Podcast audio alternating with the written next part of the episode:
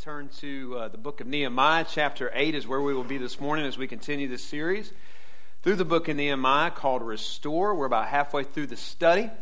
In the first half of this book, we've been tracking with this story that took place 400 years before uh, the coming of Christ, uh, near the end or at the end of uh, the Old Testament history portion of the Old Testament.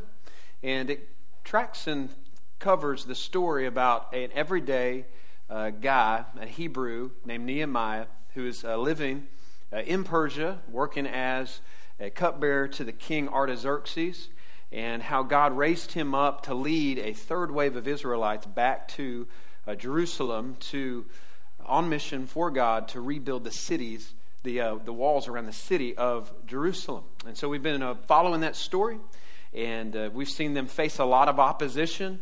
And yet we've seen God's faithfulness shine through uh, every step of the way. In the face of all the dangers, toils, and snares, uh, God's people have depended on God. Uh, we've seen them persevere in hard work, uh, good work. They've partnered together in the work. They've kept their eyes on the Lord. And in 52 days, the, the wall's now done. All right, it's an amazing accomplishment. The walls are up, the gates are hung. Uh, the construction project is complete. The Jewish families that we see listed in chapter 7 have all moved into the city. And the big question is why don't we just stop right here, right? It seems like a good place to stop, right? Here's why we don't stop right here because all of this was ultimately never about the restoration of the wall. It was about God doing a restorative work in his people. You know, God's always doing a restorative work among his people. You know, the rest of this book is going to focus on that truth. He's always doing a reviving, restorative work. And you know what? He always uses the same tool to do it. He always uses the same tool to work on us, to shape us, to transform us, and to build us up. A really popular show over in, recent years uh, that many of you probably watch is a show called Fixer Upper. Any fans out there, Fixer Upper? And uh, my, my, wife watches it more than I do. If I get some of these details wrong, details wrong, forgive me. All right, but I, you know, the general idea of the show is you have people who are uh, kind of selected on this show to be helped by these really good fixer upper people. All right, so let's say that the people's budget is like $100,000. Uh, then they're going to maybe buy, let's say, a, a $10,000 uh, house, and these fixer upper people are going to get to work, and by the end of the show, that $10,000 house is worth $400,000 somehow. I don't know. It's crazy, man. They take a house that I would have just like said, like you know, bulldoze that over and start, start again. And yet they get in there and they begin to work. They begin to uh, rip out flooring. They begin to kick over walls. They begin to change things. They begin to give our wives all kinds of fun ideas for us to do, uh, projects for us to do in our house. All right? Anybody out there with me?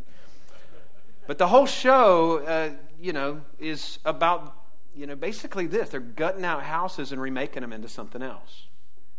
They're gutting out houses and they're transforming them into something new. And in a sense, this is the way that God works spiritually in our life and in the life of a church. He restores, He, he saves us, and then He continues to work on us. He continues this restorative work in our life to tear things down that don't belong, to topple down idols that shouldn't be in our heart. He rebuilds, He reshapes, He cleans up, He reorganizes, He transforms us, He molds us. He does this glorious work in the life of His disciples, in the life of His church. And the main tool of restoration He uses, and this never changes, is His Word.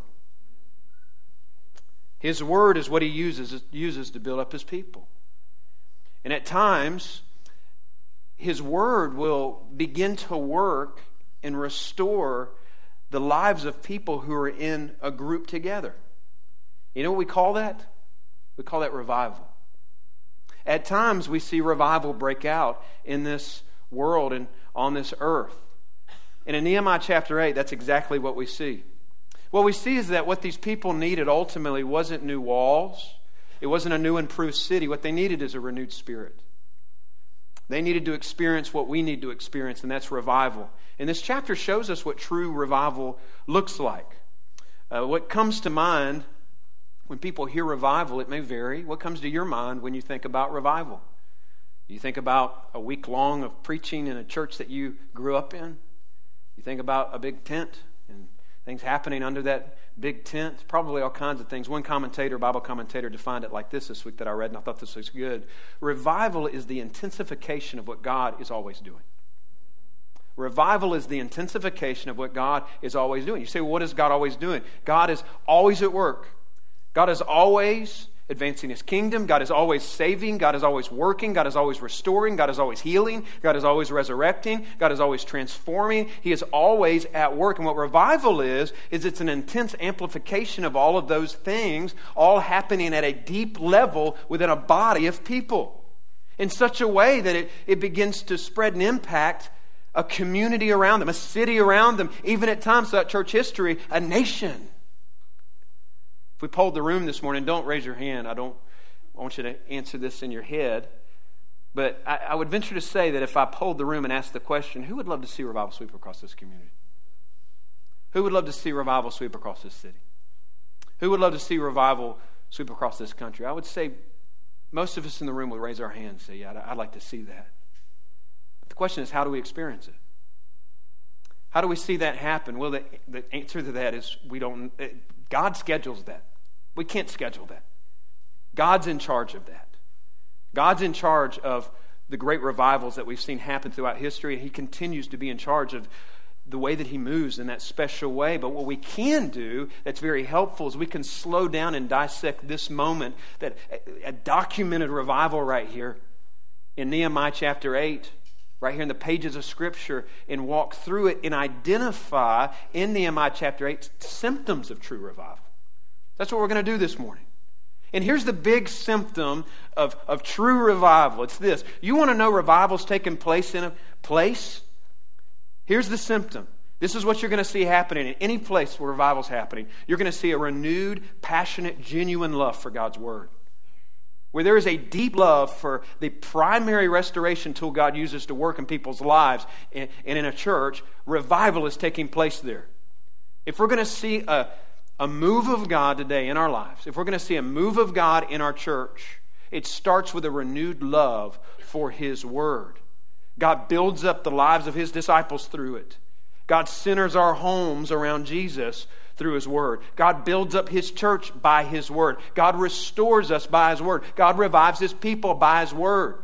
This is why we hold to uh, one of our core biblical values here is clear biblical teaching. This is, this is going to show you why this morning.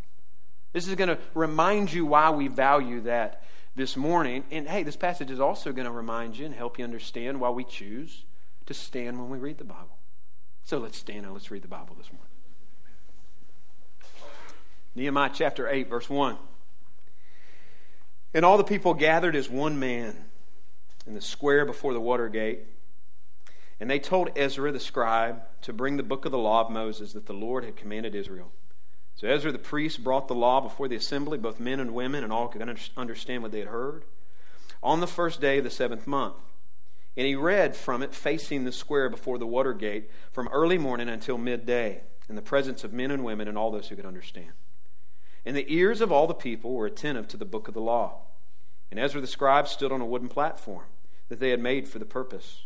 And beside him stood Mattithiah, Shema, Ananiah, Uriah, Hilkiah, Maaseiah, and on his right, Pedaiah, Mishael, Malchijah, Hashum.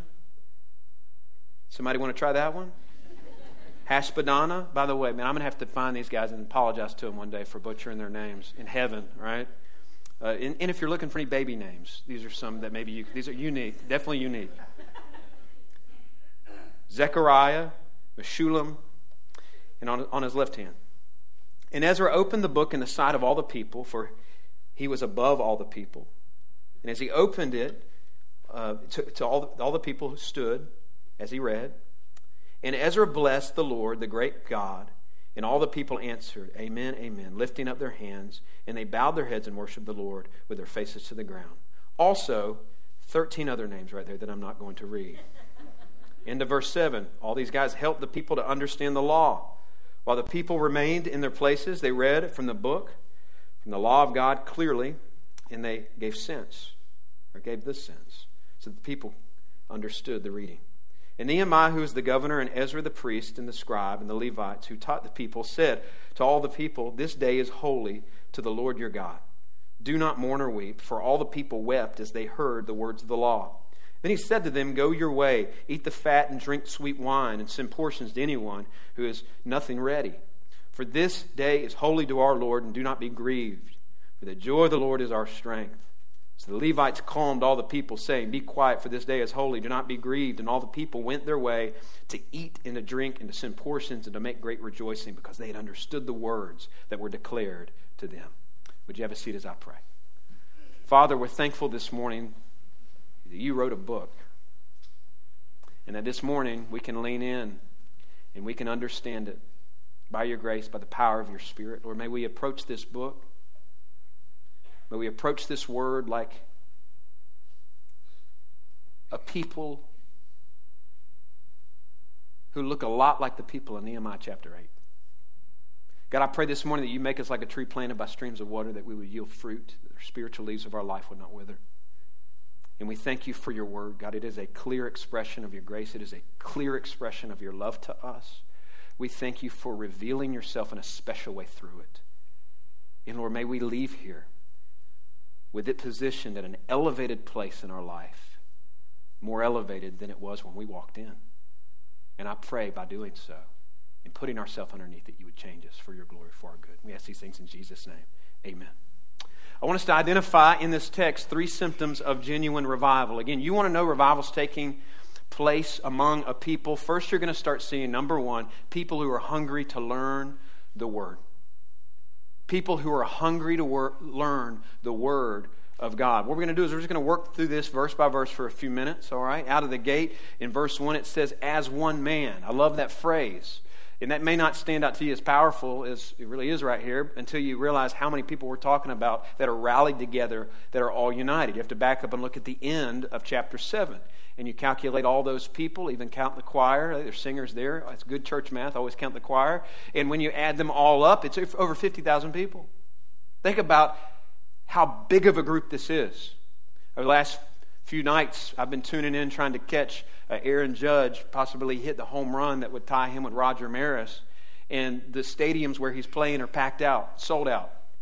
In fact, I heard that in the stands of the left field, uh, in the left field bleachers, the tickets were selling for $1,200 a piece the other night. So people could maybe get their hands on one of those baseballs and get them a million dollars at an auction or something.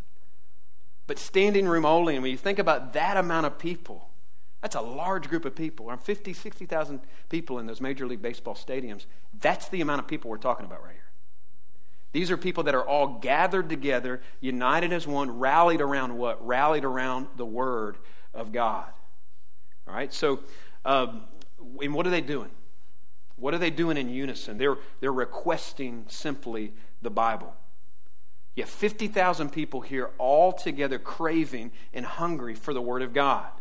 In fact, you see that word understand six times throughout this chapter. By the time you get out of this chapter, what you're going to see is you're going to see a changed people. And what you have to recognize as you move through the chapter is over and over again, you see this, this theme of learning and understanding. It helps us understand that in order for us to experience a revival type of work, a restorative type of work in our life, it is not detached from a demonstration of a desire to learn God's word and to understand it. There's so many people today in the church who have never been transformed by God through His Word simply because you've just never stopped and slowed down and allowed your life to be submerged in it and moved towards it with a genuine desire to learn it and to understand it. You may be here this morning and you may say, you know what, I'm a little embarrassed by my lack of, of Bible knowledge. I'm a Christian and there's a whole lot that I don't know. I want you to know you're in a good place this morning. You're in a place, hey, we're here to help. We've all been there. We, we all still, in many ways, feel like we're there. We're all growing, we're all learning. So it's okay if you're here this morning you have little knowledge, but what we want to make sure is you're not there six months from now. We want to make sure you're not there a year from now. And what I want to encourage you with is this if you really want to learn, you can learn. If you really want to understand the Word of God, you can understand it. God wrote His Word so you could understand it. He's generally revealed himself through creation, and he's revealed himself through what theologians would call special revelation, ultimately through his word. He's revealed himself, it's an expression of love through his word because he wants to be known. And you can understand it I want you to know this, and I want you to always remember this that God is never in the business, one, of turning away anyone who approaches Him with a contrite heart, believing that Jesus died on the cross and rose from the dead, and who throw the weight of their faith on what Jesus did and come to Him seeking salvation. God doesn't turn away people in that posture. And I want you to know also, believer, that once you get saved, God doesn't turn away disciples who approach His Word with a teachable heart, who seek to want to learn it and understand it. They tell Ezra, and you see this in these people, they tell Ezra, bring the book. I love that. We want to learn it. We know that there is a living God who has revealed himself through a living word. Bring it. We want to hear from it. Now, the word that Ezra begins to read and that they're begging him to begin to read to them is, up to this point, for them, the Bible consisted of five books, the law. All right? So they're, they're literally, they're begging right here for the law of Moses. And if you've read the Bible at all, this is a miracle right here. This is, this is amazing. Right? They're, they're bringing out the book. Bring, they're talking about the law, the first five books of the Old Testament, right? You want to talk about a, a symptom of a Holy Ghost move of God is when people are like, bring out Leviticus, bring out Deuteronomy, right? I'm sorry, you maybe you're more holy than me. Have you ever woke, woke up in the morning, you know, like, Lord, today I'll take Leviticus and a latte. That's all I want. Give me a little Deuteronomy with my donut, and I'll be a happy camper. It's amazing, isn't it? They want the book. They want all of it. Now, why do they want all of it? Because at the end of verse 1, it says, the law of Moses, that the who? The Lord had commanded Israel. That's why they want the book. Because something in their heart, the eyes of their heart have been opened up to the truth that their Creator wrote a book. And they're hungry to hear from him through it. In verse 2, it says that Ezra brought him the book. And look at how it says anyone and everyone who could understand were gathered there. Another one of our values there. You see a multi generational gathering for worship right here. It's amazing. And all ages gathered together, craving the word. And in verse 3, it says Ezra began to read uh, the word to him. He's, he opens the book, he begins to read the word, but look at where he's standing. He's standing in front of the water gate. And I think this is an important note right here. This is a gate that you learn about in chapter 3, but it's the only gate, out of all the gates that, need, that didn't need to be repaired. That represents a pretty significant symbolism right there, right? Ezra's opening the word of God in front of the water gate that didn't need to be repaired. Why? To communicate that he's opening a book that doesn't need to be repaired. He's opening a book that's complete. He's opening a book that's sufficient. He's opening a book that's perfect. He's opening a book that doesn't need to be added to, that doesn't need anything to be taken away from. And Ezra picks up the perfect word of God and he just begins to read for, get this, five to six hours straight. Early morning to midday, right? You know a group is hungry to learn right here because they're standing up listening to a six hour sermon right here.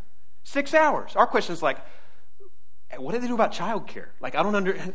What in the world? Six hours straight? I don't know what they did about childcare. But what we do know is that their hearts are awakened so dramatically, gloriously to the reality that God wrote a book and gave it to them to read and to learn and to know Him through, that they're willing to stand up for six hours straight and to pay attention to each word that is being read. That's a lesson right there, just, just to attentiveness when anytime the Word of God's being preached. Anytime the Word of God's being taught, anytime you read the Word of God, we should not listen to sermons with the same posture and approach that we listened to the morning announcements before class started in school growing up. Remember that? It's poor people, nobody ever listened to them. Half the classroom is half asleep and half engaged. That's not the posture that you see right here in Nehemiah chapter 8. This is a people leaned in who are listening attentively to what? A six hour sermon. And you say, why? Because something's happened in their hearts. The Word of God has stayed the same. God hasn't gone anywhere. But what, what's happened in their hearts is the Word of God in their hearts has elevated to a place that it belongs. And they're orienting their lives, their families, around this Word. In fact, even think about the way that, that the platform is positioned right here. And the Word of God is positioned on the platform. So Ezra is, is preaching, and it makes a point here that they built this wooden platform. Probably not Ezra, probably Nehemiah and some other guys. Ezra's just here to open the book and to read it. You know, a great lesson there about how the body of Christ is made up of all different parts. We all have a different part to play. Some teach, some serve. some encourage. We all have a part to play in the mission that God's called us to, and a stage is built. And this is kind of our version of a stage or a pulpit. Maybe you're wondering why, why do we have a stage? Why do we have a pulpit? This will give you a little background as to why we choose to do this. Why do we choose to preach from a stage? Why? Because it communicates every Sunday when we gather together that this is the most elevated, the most important thing that we're centering ourselves around. It's a picture that reminds our hearts every time we gather, every Sunday, every Wednesday. It reminds us of this that we are under the Word, we're never over the Word. The Word of God is authoritative. The Word of God is what matters. The Word of God is what makes a difference, not my opinion. The Word of God is what changes us. The Word of God is what we should listen to. You say, well, what if I don't agree with something that the Word of God says? Well, change your mind. It's elevated. We're under it. So the people here, they're not just physically under it, they've spiritually placed themselves under it. And in verse 5, it says that he, I love this. It says, Ezra opens the book. I love that phrase. He just opens the book. When we open the Bible, we literally open the mouth of God. When you open the Bible in your Bible Connect group, you're opening the mouth of God. When you open the Bible in your home, you're opening the very mouth of God. When we open the Bible on Sunday mornings, you're literally hearing the Word of God. We say that quick. We don't stop and think about it. It's literally God's word. You say, but I really want to hear from God. Open the book. You say, no, no, you don't understand what I'm saying. Like, I want to hear audibly from God. I want Him to speak to me. Open the book and read it out loud. All he does is open the book. All he does is read it. And all they do is submit themselves to it. They put themselves underneath it. He opens it. He reads it. They honor it. They stand in honor and reverence of it as it's read, and they're attentive. And then notice what happens next. Verse 6, it says, They shouted, Amen. Amen. Amen. And we can work on that right there, all right? We can work on that right there, right? There you go. You're catching on, catching on. And all that means is so be it. So be it. So be it. And then look at what they do next. They, they lifted up their hands. They fell on their face in worship. All right? Anybody nervous? We're in a Baptist church. Getting nervous yet? They're very expressive in their worship right here. Right? They didn't just sit there. And I want to be careful. I'm not here. I think there's a lot of description here. I'm not necessarily saying all this is prescription. But we do need to, I think there's a point here to make about expressiveness in worship, that it's a biblical thing. They're expressive in their worship. Here's what I want you to know you can have a solid, clear biblical teaching church and at the same time express yourself through song, worshiping through song. Those two things aren't mutually exclusive, they actually go together, as we see right here in Nehemiah chapter 8.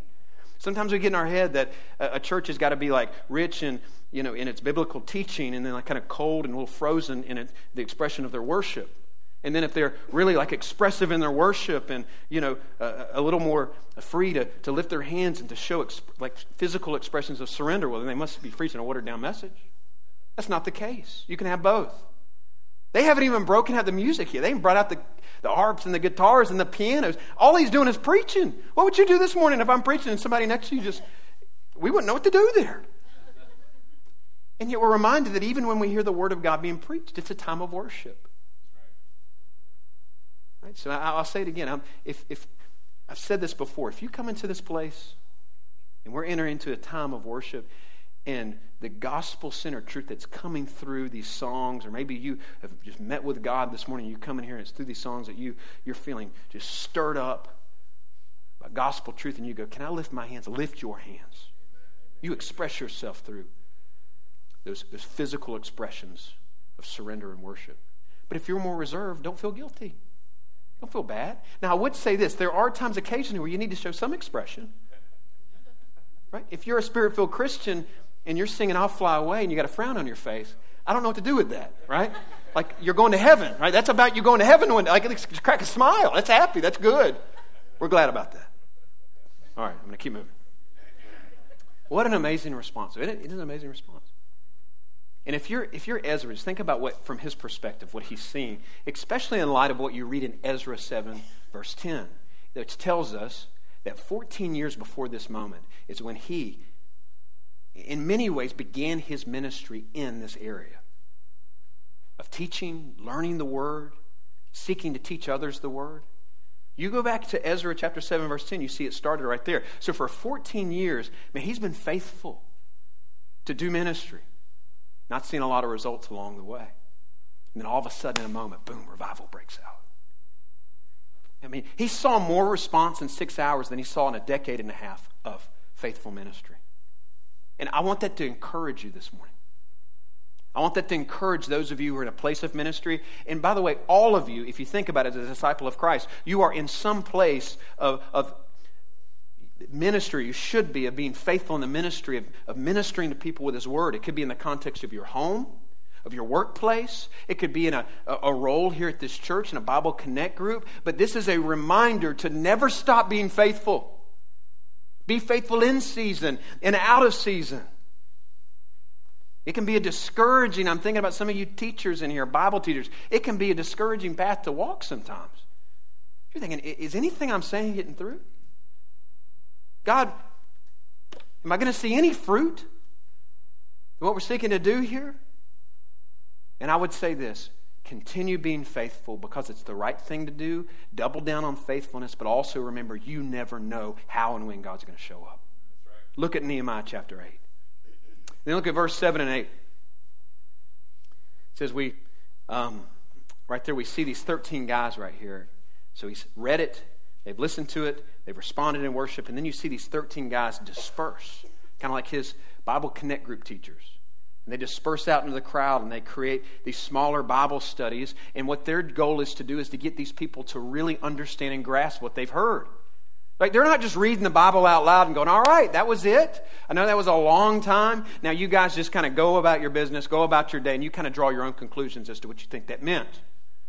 No, God's Word, you need to know this. Every page of it, every passage you come to, there, God, His Holy Spirit, through the author of each of these books, is communicating a specific message. It all ties together in an overarching message, a redemptive message. But in every passage, there's a, a, an intended truth that we're called to mine out. That's our job. Our job isn't just to read it on a surface level and then run away and just kind of apply it to our lives however we feel like doing. No, we dig into the layers of it and we seek to mine out the truth that is there. And that's what these men are going out to help them do. They're going out to help them, they're opening up the scriptures. And this is extremely important. This is why we want to encourage you to not just come and gather with us on Sunday, but to plug into a Bible Connect group, to plug into a men's discipleship group. Because this is wonderful, and there's a, a, a level of sanctification and growth you're going to experience in this larger gathering. But look at what happens here. These men go out into smaller groups and they open up the scriptures to help them grasp at a deeper level what God's word means. And when that happens, and you begin to dig in and seek to understand the truth right here, it causes you to grow more deeply in love with the God who wrote the truth, and there's a power that's unleashed in your life by understanding the intended meaning of the text. This is important. And this is why the reason we see that we know this is important is this is what Jesus does. First thing he does after he's resurrected from the grave, Luke chapter 24.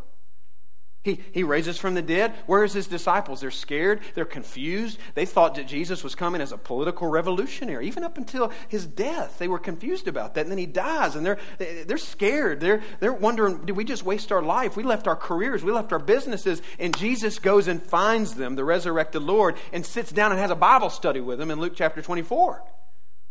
And he opens up the scripture and he walks them through the Old Testament scriptures and shows them that the suffering servant that's talked about in Isaiah chapter 53 and the conquering Messiah that the Old Testament all talks about, pointing us, pointing them forward to, were the same person.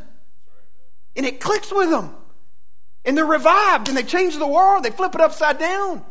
Because Jesus came along and opened up the scriptures. It was the Word of God. That was the tool that God used for a restorative work in their life, for them to connect the dots to where they're understanding, oh my, god his death didn't mean that he's not the Messiah. His death actually validates the truth that he is the Messiah. and if you're a disciple, Jesus wants you, John 17, 17, to learn the truth because you're sanctified by it. First symptom of revival, and I spent the longest on that one. Is peace. You're going to see people who are hungry to learn the word. Number two, People are The second symptom is you're going to see people who are moved to rejoice in the word. So we don't just learn it, but rejoice in it. Verse 9, it says that Ezra and Nehemiah and the Levites, probably that's those 13 group leaders, that's probably what it's talking about, they run out and tell everybody to stop crying. Right, so just follow what happens here, and you got to go, well, what's going on? So Ezra's read the word for six hours. They've responded in worship. They've learned more about it. They've grasped a deeper understanding of what it means. And then they all start crying. And then these leaders have to go out and tell them to stop crying. What in the world is happening? Well, it makes sense when you understand that those 13 leaders just went out before they go out and tell them to stop crying and did deep dive Bible studies on the law. You do a deep dive Bible study on the law, you're going to feel some brokenness. You're going to feel some mourning over your sin because the law of God is the only thing that can work like a spiritual MRI machine and show you what's beneath the surface. It can show you who you really are that we don't want to look at. Namely, show us our sin. And they see their sin, they see their brokenness, and they're weeping. There's tears that are flowing down their cheeks as they realize how sinful they are, and as they realize, it's like just punched in the gut with conviction as they realize why their nation was dragged off into exile in the first place sin. And they see it in themselves. And by the way, that's a good thing. Conviction is a gift from God.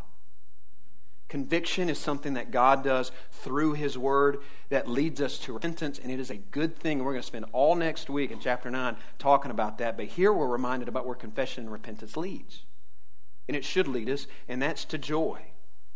They say, No crying on this day. And look at what they tell him in verse 10. I love this. He said, Then he said to them, Go your way, eat the fat, drink the wine, and send portions to anyone who has nothing ready. For this day is holy to the Lord, and do not be grieved, for the joy of the Lord is your strength. I think that's one of my favorite verses in all of Scripture.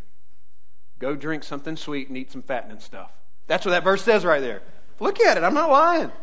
He's basically saying now that you've seen how messed up you are in the mirror of God's law, now that you've been overwhelmed and crushed with conviction over your sin, and now that you've, you've done business with God, man, you got my permission. Go party it up.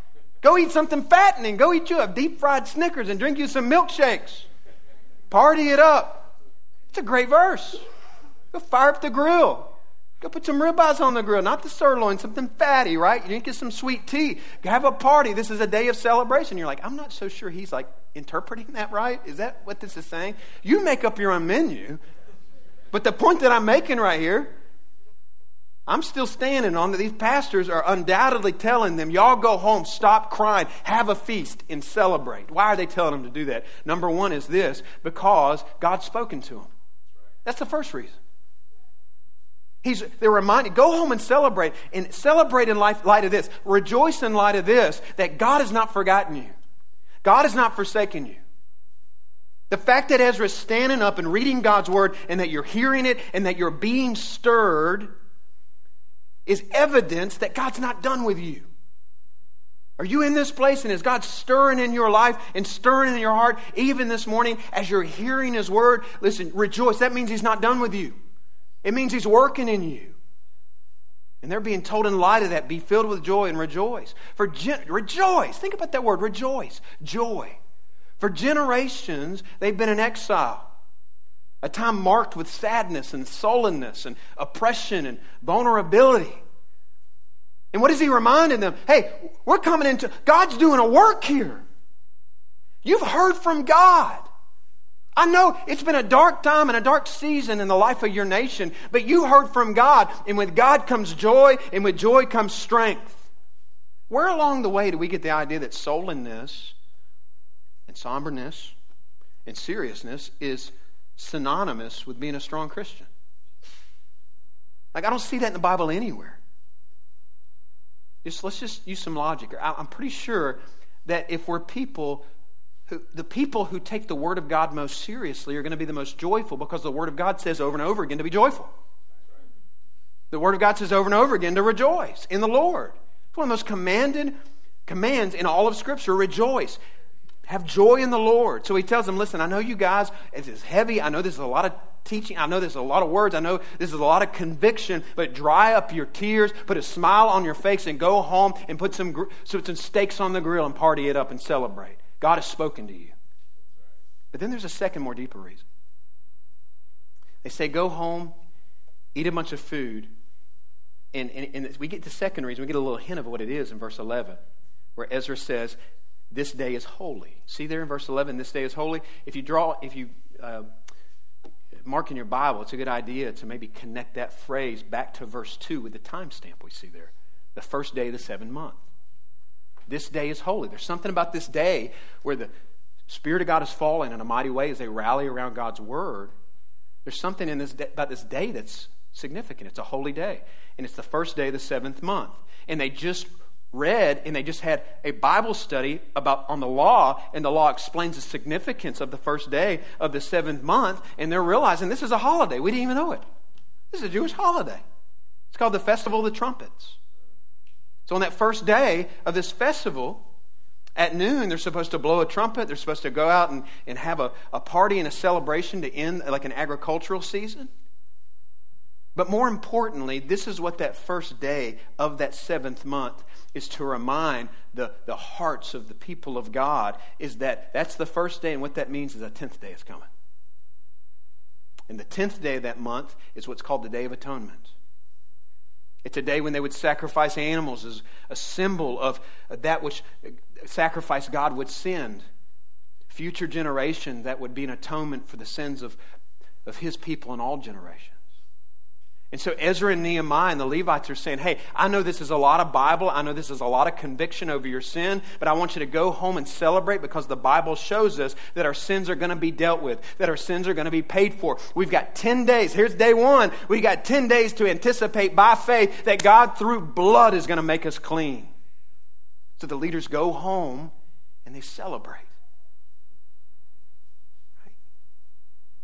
Weep through the night, but joy comes in the morning. The day of atonement's coming. And I would say if the people here are told to go home and celebrate for the atonement of their sins, how much more should we be celebrating knowing the good news in full that on the cross Jesus paid in full our sin debt? We know that the blood of all of those animals, the blood of the goats, the blood of the bulls, the blood of pigeons, cannot pay for our sins. They were never meant to pay for our sins. They were all meant to be foreshadowings. They were all meant to be this big, bright neon sign flashing and pointing generations before the cross to the cross. That a Savior would come, that a Lamb would come, the ultimate sacrifice would be slain for the sins of the world, and sins would be atoned for completely and permanently, eternally, and ultimately. And we know as we look back on the pages of Scripture that that happened at the cross of Calvary. So when we listen to this, when we read God's Word, we should feel conviction because it's shining a light on our life. And we're never going to arrive this side of heaven. Anytime we put the Word of God up to our life. It's a mirror that's going to show us things that need to change. And it's healthy for us to feel broken over sin that breaks the heart of our Heavenly Father. It's healthy to break over sin and to feel convicted. It's not healthy as a disciple to stay there. There are therefore no condemnations, condemnation for those who are in Christ Jesus. So when we feel convicted and we feel the heaviness of our sin, it's very important that we make a beeline for the cross. And at the cross of Calvary is where we rejoice once again in the truth that the gospel declares to us over and over again that your sins are paid in full, that there's no condemnation for those who are in Christ Jesus, that his grace is sufficient for you. And it reminds us that the predominant disposition of people who have met Jesus and understand the eternal impact of his victory over sin and death through his word should be rejoicing. Should be rejoicing. So, this is my prayer for us, church family, that we would be people who are about a lot of word and a lot of joy. A lot of word and a lot of joy. That we'd hear the word, that we'd study the word, that we'd feel convicted, that we'd run to the cross, that we'd be filled with joy. That we'd run to the word, that it'd encourage us, that it'd shape us, that it'd inspire us to be more like Christ, but it'd convict us. It'd show us where we need to change. We'd repent. We'd run back to the cross. We'd be filled with joy. And we'd do it again and again. And along the way, through our life and through our words, we'd point people in this world who are dying in their sins to that same joy that they can experience through the gospel. Number three, we see that there are people committed to obey the word. Let me just finish by reading this last section. On the second day, the heads of the fathers, the heads of fathers of the houses of all the people with the priests and the Levites came together to Ezra, the scribe, in order to study the words of the law. And they found it written in the law that the Lord had commanded by Moses that the people of Israel should dwell in booths during the feast of the seventh month, and that they should proclaim it and publish it in all their towns and in Jerusalem, and go out to the hills and bring branches of olive and wild olive and myrtle and palm and other leafy trees to make booths as it is written. So the people went out and brought them and made the booths for themselves, each on his roof and in the courts, in the courts of the house of God, and in the square at the water gate, and in the square of the gate of Ephraim. And all the assembly of those who had returned from captivity made booths and lived in the booths. For from the days of Jeshua, the son of Nun, to that day the people of Israel had not done so. And there was a very great rejoicing. And day by day, from the first day to the last day, he read from the book of the law of God. They kept the feast seven days, and on the eighth day, there was a solemn assembly according to the rule. What in the world is going on right here? In verse 13, it says they're on the second day of this festival. And what we see here is on the second day of this festival, that the dads in the community, the revival's happening in their life. And what's the symptom we see there? They're, they're, they're craving the word. What would happen in a church if the dads began to crave the word? Even in the context of community, a community of fathers craving the word, hungry for the word, hungry to learn it and to know it, and to also, as we're going to see here, obey it. Because as they're doing this Bible study, these dads in this community, they begin to read and they begin to go, hold on a second. It says that people during this month of celebration, during this month of festival, they should be living and dwelling in booths. They should be living in tents. Evidently, we haven't done that as a nation for a long time, but yet in God's Word it says we're supposed to. And then they dig in and they begin to understand why. It's supposed to be a way for them to commemorate the faithfulness that God showed their ancestors when they were living in the wilderness without homes, when they were living on the move, when they were living in tents. And so this was something that God's people, as God led them into the promised land throughout the generations moving forward, every seventh month were to live in these tents to remind themselves of God's faithfulness so that their hearts would be filled with thanksgiving for the faithfulness that God had shown them. Now, some of y'all are like, uh, I would love to go tent camping. That sounds amazing. Some of y'all are like, I don't know if I went tent camping that my response would be gratefulness in my heart. Maybe in an RV, maybe in a real fancy tent with air conditioning. But don't miss the point. Here's the point they find out what they're supposed to do and they do it. That's the point. They find out what they're. You, you want to know an indication of revival happening in a church? Is when people who are saved by grace, the redeemed of God, begin to rally around this book and they begin to learn it, they begin to rejoice in it, and they begin to obey it. That's how you know revival's happening. When people aren't just memorizing verses about purity and understanding what God's Word says about sexuality, but are actually practicing it by the grace of God. When people are actually fleeing from immorality by the power of God. When people are leading their homes and obeying the scripture that calls you to lead them spiritually. When people aren't just knowledgeable about verses that say don't gossip about, uh, gossip about people, but are actually doing what God's word says and not saying things about people who, if that person was at the lunch table or in the room, you would not say about them. You start getting that stuff right, revival's happening. Because people are serious about following God and not categorizing sin in big sin lists and little sin lists. It all breaks the heart of God. That's how revivals, that's how you know revivals happen. And I love this. They come across this verse. We're supposed to live in these tents, and they don't memorize it. They don't have a Bible study about it. All that's good. They actually obey it. And it says in verse 17, the result of that was great rejoicing. We so often view obedience to God as this joy sucking, joy killing labor. And, we wouldn't say it that way, but we all do, or else we wouldn't sin. We hear the promises that the enemy give us through sin. Promise of some kind of form of satisfaction or security or relief or alleviation of pain. Whatever it is, it promises that version of joy and yet always delivers something else disappointment, heartache. The ultimate end of it is death. It could be ultimate spiritual death if you're not a Christian.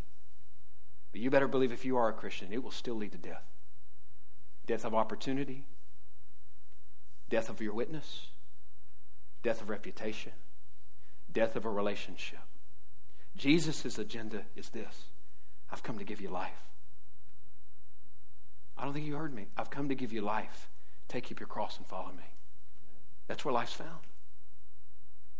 I've come to give you life. Follow me. Following Jesus means to actually follow him to follow his word.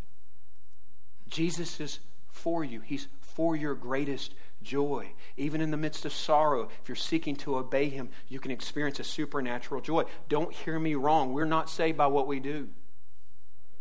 We're saved by what Jesus has done for us on the cross. Don't ever get that wrong. But also, don't ever water down the what we do after we've trusted in what He's done.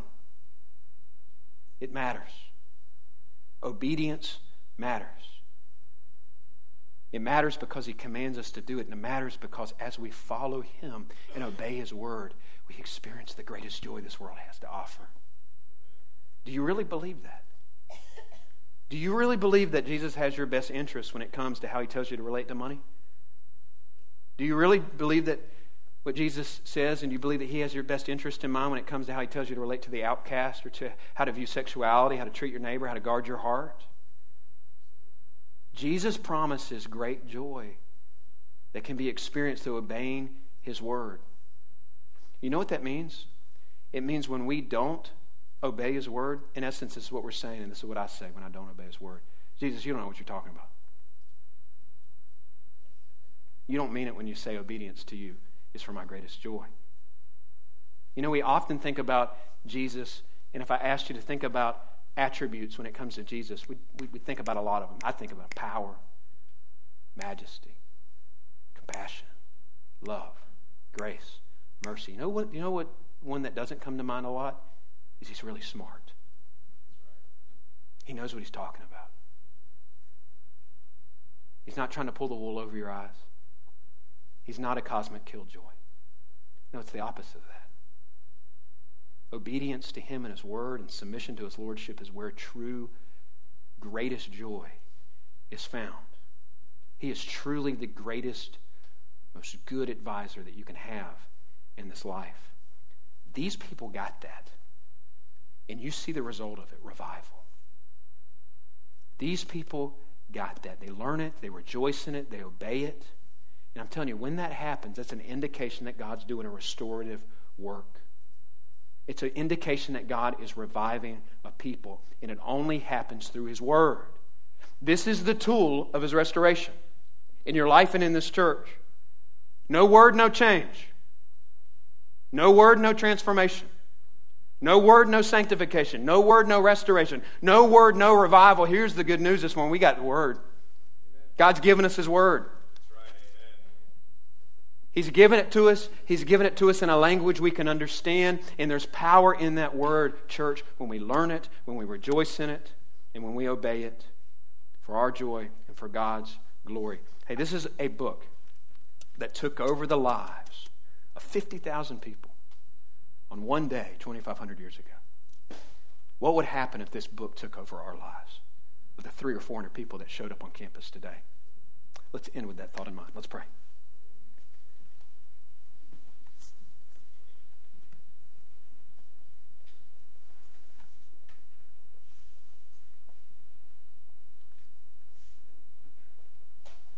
If you're here this morning and you don't know Christ, listen to me. Turn to the Bible. And through the Bible is expressed to you the greatest news that you're going to ever hear in your entire life. And if you're here this morning and you are understanding that what the Bible communicates to you about yourself is that you're a sinner that's broken God's law, like all of us. We should obey it, but we break it. And that the penalty for your sin is separation from God and eternal death. And you believe what's written on the pages of Scripture, that it's revealed to you by God Himself that He sent His Son to live the life you can't live, a holy life, to die the death that you deserve to die on that cross. He took the death penalty for your sin. And He rose from the dead, conquering the grave that you can't conquer. You're going to meet that grave one day. You can't conquer it. But if you look back on the pages of Scripture and with a heart of faith, approach Him this morning with humility and say, Save me. I believe that there's only one way to you, only one way to a relationship and a reconciliation with my Heavenly Father, and that's through the blood of Jesus Christ. I believe what He did on the cross counted for me. The Holy Spirit's working in your life, and we want to talk to you. I'll be down front this morning. That's a place you can come. We'd love to talk to you and help you take that step. Maybe you're here this morning, you need to be baptized. Listen, the Bible says that baptism is a step of obedience that a disciple of Christ is commanded to take. I can't think of a better day for you to obey Scripture and to get baptized and to step forward and to indicate that that's a step that you want to take than this morning. And I'll be down front, be ready to talk with you. Maybe you need to join our church. A place that you can indicate that you want to join our church is down front right here after the service. We'd love to celebrate that with you. But, church, this morning, how's your relationship with the Word of God? I pray we would not be a people like so many others in the evangelical world who profess Christ and have a head full of knowledge and a life with little application. May we not have brains busting at the seams with knowledge and you have a shortage of obedience. Why would we do that? The Word of God, you orient your life around it, you learn it, you rejoice in it, you obey it, it transforms you.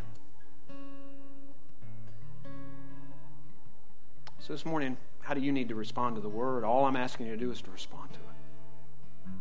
You can come down front, you can pray, you can stand and respond to this song. All I would say is respond. Respond.